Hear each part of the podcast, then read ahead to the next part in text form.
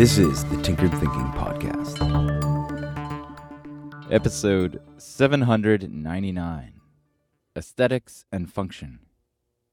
This episode is dedicated to the Twitter handle at BLKCAB2016.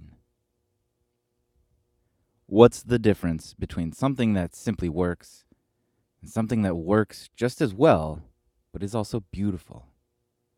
How much do aesthetics play in the efficaciousness of any given product, tool, or even an argument? Most often, we just need something that works, something that gets the job done. Beauty is an afterthought. A worthy example of this is rope work. During the golden age of sail, the sort of rope work that evolved is truly a thing of beauty the far less august practice of macrame grew out of the rope work developed on ships. When it comes to rope on a ship, there's a simple, effective way to get the task done. And then after that, there is an endless number of ways to accomplish the same task in ways that are increasingly beautiful. Naturally, these ways require time for the effort, something of which sailors at sea had an abundant amount. When the chores are done, beauty is the thing we seek. As we learn a new skill, our efforts are almost never even concerned with the notion of performing that new skill beautifully. When beginning, we just want to make something work. We seek to gain the agency. It's only afterwards that our style of agency becomes a point of focus. Where exactly is the threshold that separates and joins these two realms of human endeavor? What is the moment and point when a functioning tool begins to express a sense of beauty, designed or not?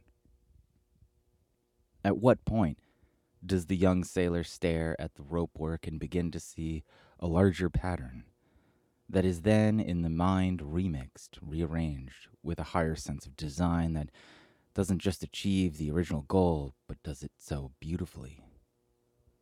The realm of beauty is not separate from the function we design into our tools, our toys, and even our lives. Beauty emerges as the original intent to create reaches ever further toward that goal which it may have already achieved. From there, questions of efficiency and improvement become investigations in elegance. Beauty emerges as function is informed by aesthetics for the better.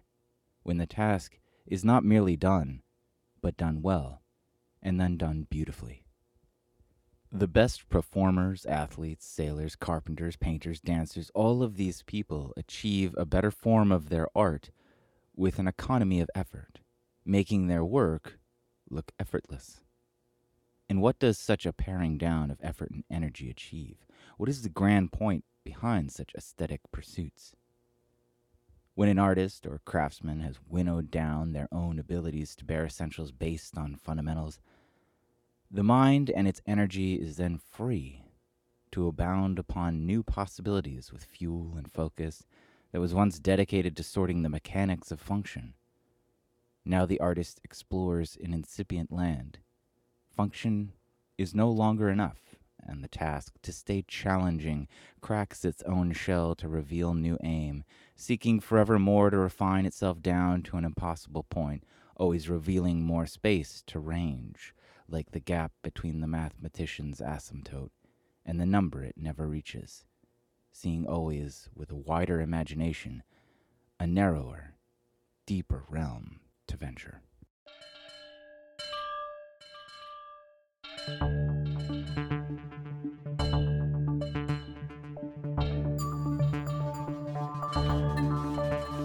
This is the Tinkered Thinking Podcast. Thank you so much for listening.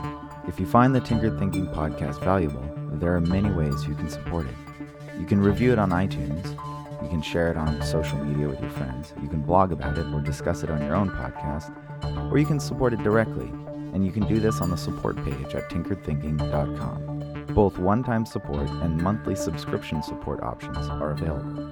Thank you for your support of the show. It's listeners like you that make all of this possible. Any feedback or questions are always welcome, so feel free to reach out. And until tomorrow, remember to be careful about the content.